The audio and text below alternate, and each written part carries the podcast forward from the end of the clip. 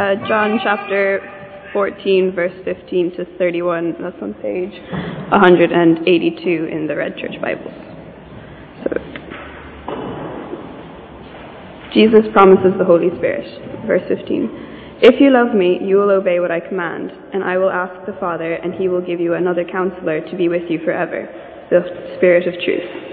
The world cannot accept him because it neither sees him nor knows him, but you will know him, for he lives with you and will be in you. I will not leave you as orphans, I will come to you.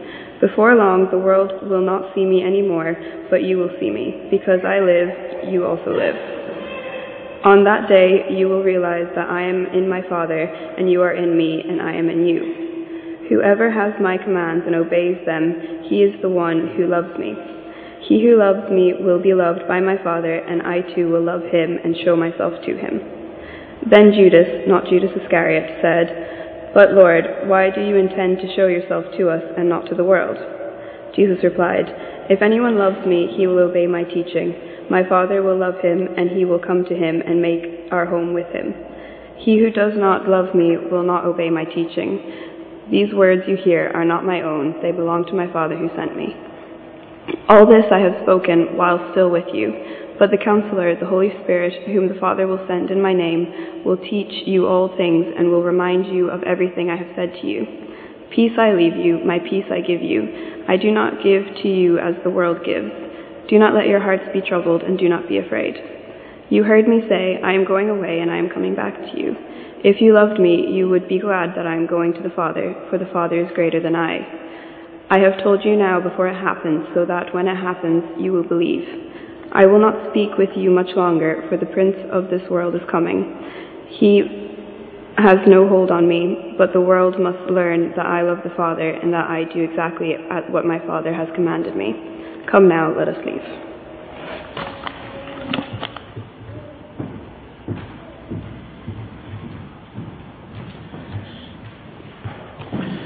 Thanks so much, Lucy.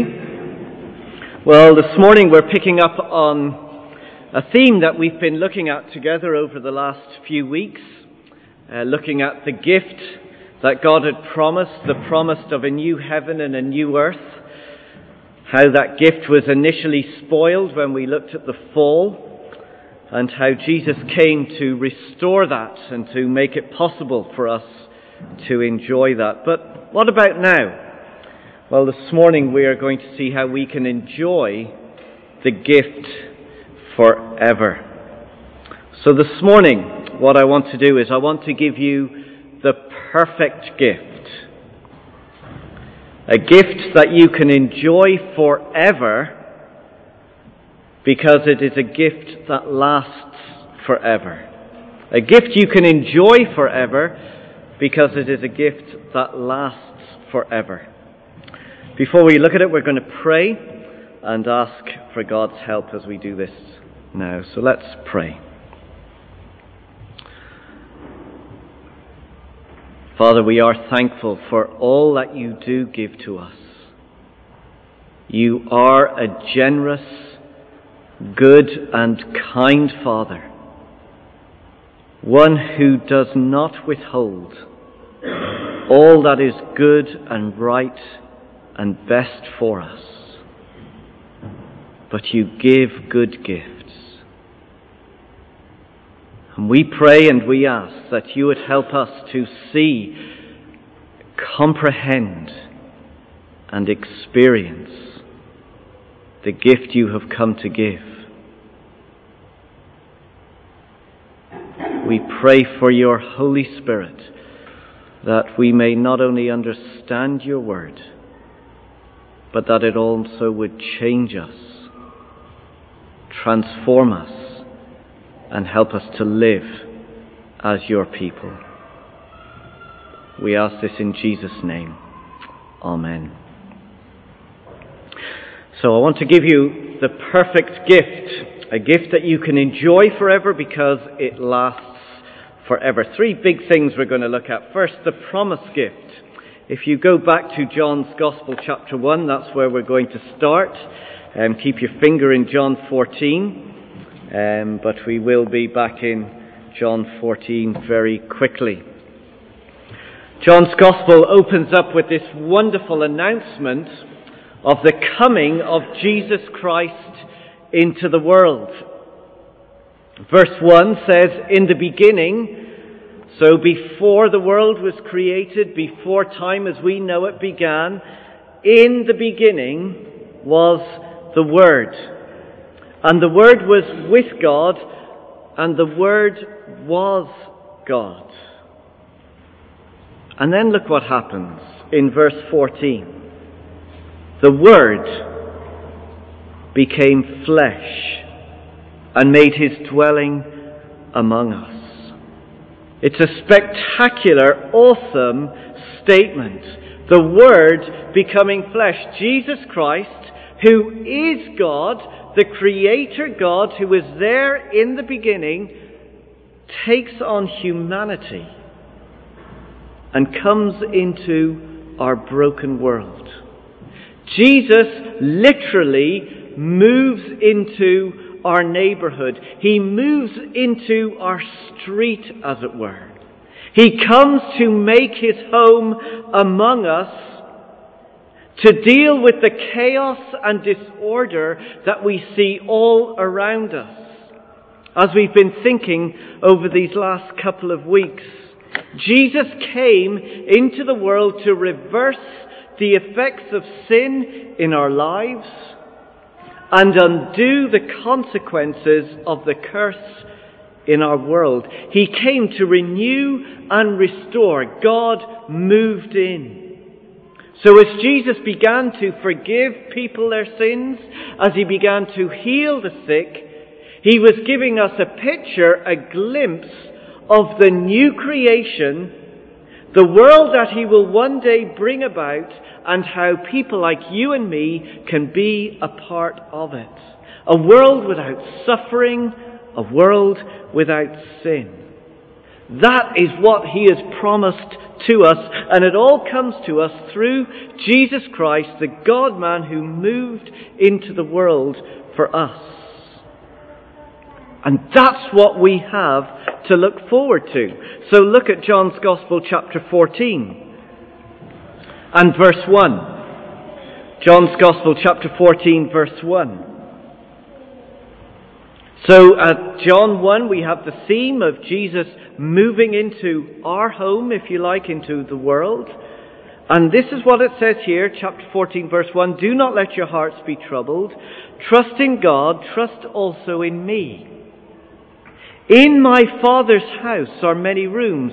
If it were not so, I would have told you. And I am going there to prepare a place for you. And if I go and prepare a place for you, I will come back and take you to be with me, that you also may be where I am.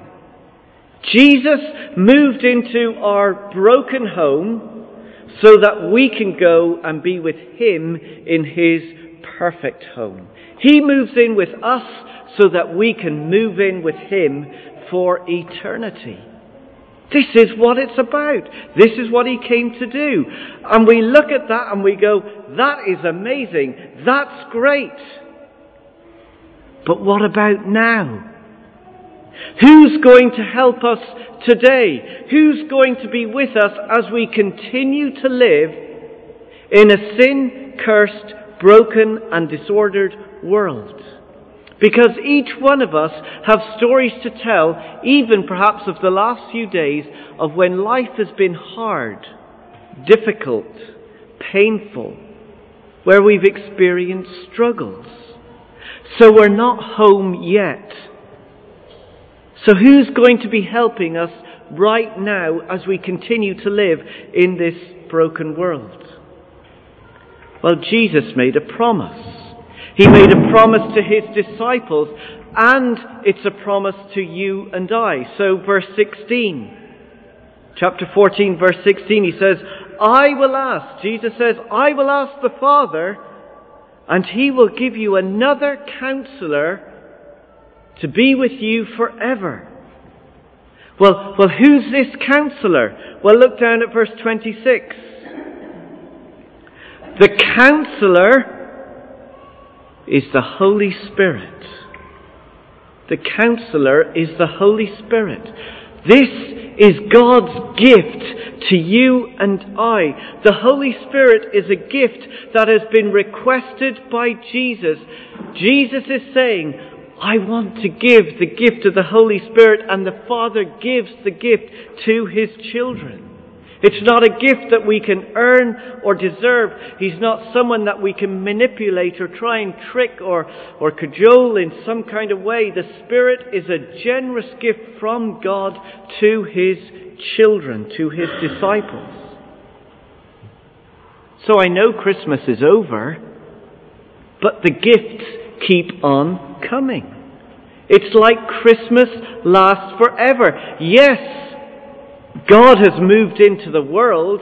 Yes, we will move into His home, but God is moving into our lives to be with us forever. So the gift is promised. Second, this gift is to be experienced. Because the Holy Spirit is not just an idea or a thought, He is a living person. He is to be known and he's to be experienced within our lives. So, so who is he? Well, we read in verse 16, don't we, that he is another counselor. Another counselor simply means that he is one just like Jesus. Not different, not someone else, not something else, but another one just like Jesus. Look what Jesus says about himself back in verse 6. Well known verse. Jesus says, I am the way and the truth and the life. Jesus says, I'm the truth. Now look at verse 17. What does it say at the beginning of verse 17? It says that the Spirit talks about the Spirit of truth. So, is Jesus the truth or is the Spirit the truth? Which one's right? Well, the answer, the answer is yes, isn't it? The answer is yes, because the Spirit is truth. Jesus is the truth because the Spirit is the Spirit of Jesus. It's, it's the same person. We often think of Jesus, if he were here, maybe you dream about it or think about it, I certainly do. If, if Jesus was here right now, sitting there in the seat, physically sitting there, we'd be better off. What would it be like if Jesus was sitting there right now with us in this building? But the point is, Jesus is here by His Spirit. He is here by His Spirit. The only difference is we can't see Him. But He's here. Look at verse 17. He's the Spirit of truth. The world cannot accept Him because it neither sees Him or knows Him. But you know Him because He lives with you. The Spirit is with us. The Spirit of Jesus is with us. Which brings us on to the fact that He is with you. Verse 16. Let's read verse 16 again. He says, I will ask you, the, ask the Father, He will give you another counselor to be with you. You know, when Jesus walked this earth, when He was with His disciples, He could eat with them, drink with them, talk with them, go down the road with them. But if James and John all of a sudden decided and said, look, we're off fishing today, then Jesus would no longer be with them because Jesus couldn't be in two places at once. That was part of the limitations Jesus had as he walked on the earth. But now that he has given us the gift of his Holy Spirit, that means he can be with all of his disciples all of the time, wherever we are. He's not limited to one particular place or time. He is with us all of the time. Look at verse 18. He says to us, I will not leave you as orphans. I will come to you. An orphan is somebody without a parent. Without the loving, protecting care of a mum or a dad. And Jesus is saying, I won't let you be like that. You will never, ever be on your own. You will never be abandoned. You'll never be without me. Wherever you are and whatever you do, I will be present with you. You see, Christmas does last forever. Christmas isn't just confined to one time of Jesus coming down for that period. That's it. I will be with you forever. Christmas continues. And it gets even better. Look at verse 23. Jesus replied, If anyone loves me, he will obey my teaching. My Father will love him, and we will come to him and make our home with him. Isn't that incredible? We, God, Father, Son, and Holy Spirit, we will come and make our home with you. God, who made the universe, who made you and me, moves into our lives. He takes up residence in our lives. Remember what we read at the beginning of John's Gospel? The Word became flesh and made his dwelling among us. He moved into the home of this world, but it goes a step further, doesn't it? He moves into our lives. We mightn't have the physical Jesus living among us, but we do have the presence of Jesus living in us. And through this act, through this promise, God is saying to his people, you know what? I can't get close enough to you. Because I care for you, because I love you so much, I want to get as close as possible to you. The final act of a Christian marriage is to move in with your spouse. It's a sign of commitment, a sign of loyalty, a sign of faithfulness. I dedicate my life, I'm going to move in with you. You are saying to your spouse as you move in together that I love you, I care for you. Well, God is doing that. He is committed to us in that covenantal marriage, that faithful commitment and loyalty to His children, to those who trust Him. I love you, I care for you, I move into you, in your life, to be with you. Look at the end of verse 17 again. He says, You know him, for he lives with you and will be in you. Christmas lasts forever because he is in us. As we move on in verse 16, let's read it again. I will ask the Father, and he will give you another counselor to be with you forever. Jesus' physical presence when he lived on this earth was for 33 years. He was born, he lived, he died. But now Jesus sends his Spirit. That means there will never be a time when he is not with us. There will never be a time when he is not with us. Look at verse 19. Jesus says, Before long, the world will not see me anymore but you will see me. Because I live, you also will live. Now, Jesus is saying, look, before long, Jesus knows that his death and resurrection are about to happen. That's very, very close. And he says, when that happens, he says, the world will no longer see him. Now, whenever John, the writer here of this gospel, speaks about the world, he is talking about people of the world races, languages, different nations, people who are sinful, people who are separated from God, people who need rescued by God. So we read in John 3:16, God so loved the world, it's not the physical world, it's the people of the world that God loves. He loves the guilty, He loves rebels, He comes to save us and change us. And now here in verse 19 He's saying, the world will no longer see Him.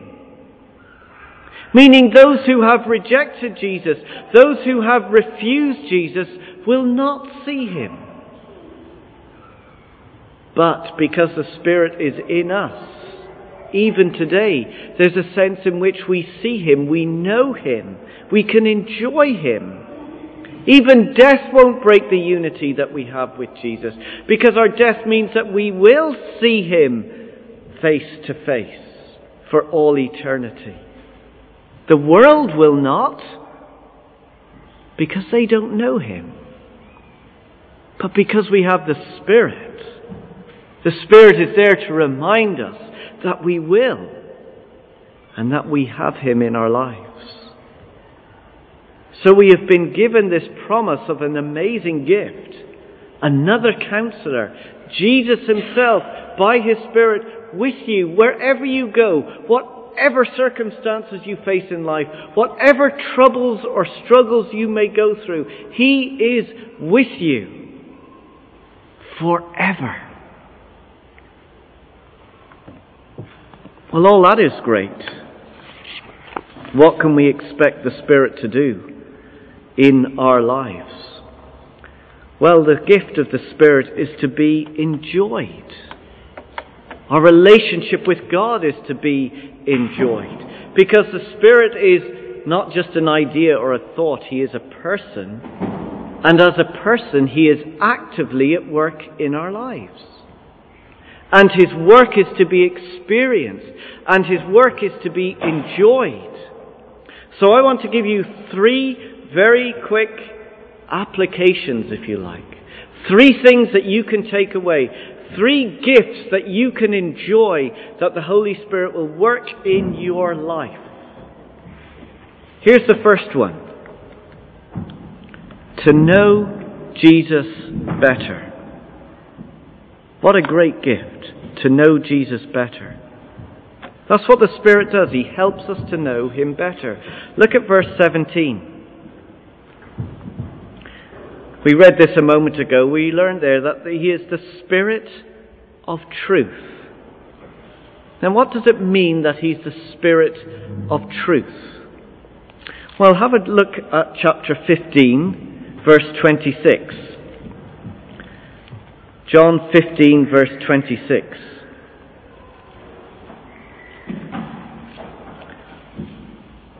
He says there, When the counselor comes, whom I will send to you from the Father, the Spirit of truth, who goes out from the Father, he will testify about me. Or look at chapter 16, and verse 13.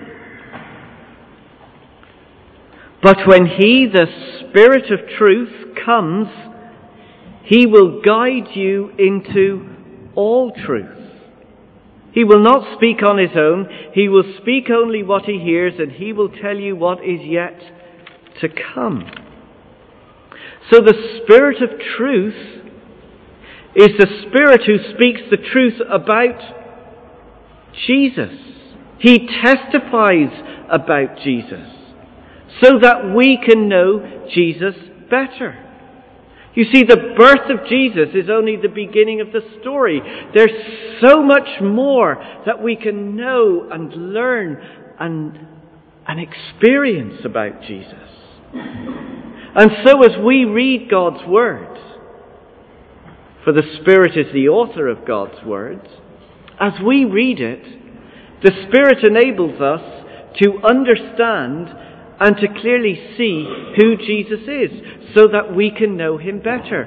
I can pick up this word, this Bible, and read it, and it have no effect on my life whatsoever.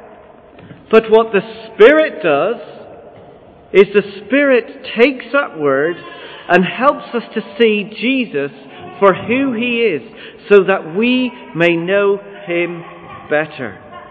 So that's the first gift that we get and that we receive from the Spirit, we know Jesus better. The second gift that we can take away is that He will help us to obey Jesus. He enables us to obey Jesus. Do you struggle to obey? I do. It's hard. But He will help us to obey. Look at verse chapter 14, verse 15. Chapter 14, verse 15. He says, If you love me, you will obey what I command. Verse 21. Whoever has my commands and obeys them, he is the one who loves me. Or verse 23, Jesus replied, If anyone loves me, he will obey my teaching. My goodness, all this talk of obeying, that's hard. Now that doesn't mean that we first have to obey, that if I build up enough obedience points, God is going to give us his, his, Spirit. So I've obeyed well this week, therefore that I have the Spirit this week, but I disobeyed badly today, therefore I don't have the Spirit. That, that, that's not right. He's talking here to people who have the Spirit. And the sign and the evidence that the Spirit is at work within our lives is obedience. How do I know if the Spirit is living within me? Because I will obey. And the Spirit enables us not only to understand God's Word, He enables us and equips us and helps us to obey. Because in and of myself, I cannot obey. I cannot deal with the sin in my life on my own. I need the power of the Holy Spirit to say no to sin and yes to Jesus. And He gives us that gift. The gift of the Spirit to know Jesus and to obey Jesus. So that's the second gift that we can take away, that we can have and enjoy. And the third one is this the gift of being loved by Jesus. Yes, Jesus loves us, but do we experience that love in our lives? His love will never change, His love is constant, but there's a difference between knowing and experiencing. Because the Spirit deepens God's love for us. Look at verse 21. He says, Whoever has my commands and obeys them, he is the one who loves me. He who loves me will be loved by my Father. He will be loved by my Father, and I too will love him and show myself to him. You see, as the Spirit helps us to know Jesus better, as the Spirit enables us to obey Jesus' commands, so we know and experience the deep love of God. He who loves me will be loved by my Father, and I too will love him. You see, there's a cycle that's, that's happening here. The more we love God, the more we obey Him, and the more we obey Him, the more we experience and know His love. It's only within the dynamic of an obedient and growing relationship that we know and experience and feel His love. And the Spirit is there to deepen that love, to grow that love within us, so that it's not just a concept out there but a reality in here. So, three amazing gifts that we can enjoy. To know Jesus better. We all know Jesus. It's not a, it's not a test, it's not an exam to see how much we know intellectually. But to know Jesus, who He is, what He's done, what He's come to do, what He does in your life. We can know more. And He's saying, I'm here to help you know more. And we all struggle to obey him. to walk in his way. But he says, I'll give you the gift so that you can follow my way and enable you to say yes to me. And he gives us that gift so that we might love him more and experience his love deeper within our lives. Christmas lasts forever because God has not only moved into the world, He's not only preparing a home which we will move into, but He has moved into the home of our hearts. Christmas lasts forever, and it is to be enjoyed forever. Let's pray.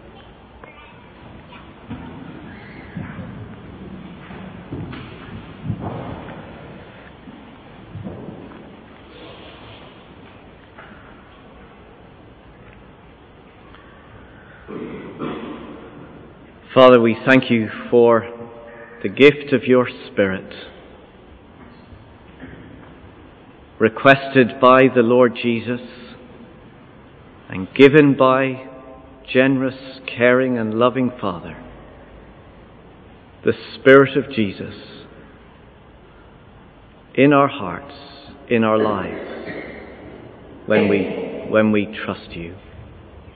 We thank you so much and we pray for his work in our life as we read your word that we would know Jesus better, that we would see who he is, and that in the coming year we will know him better.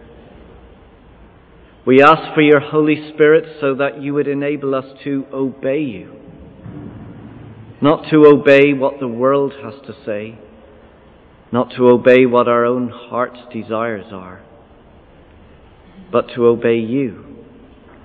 For we know that everything that you have for us is right and best and good. And we ask also for your Holy Spirit so that we may know and experience your love. Father, help us. We are needy people. We cannot live life as you call us to on our own. We thank you for these gifts and for all that you have done for us. In Jesus' name, Amen.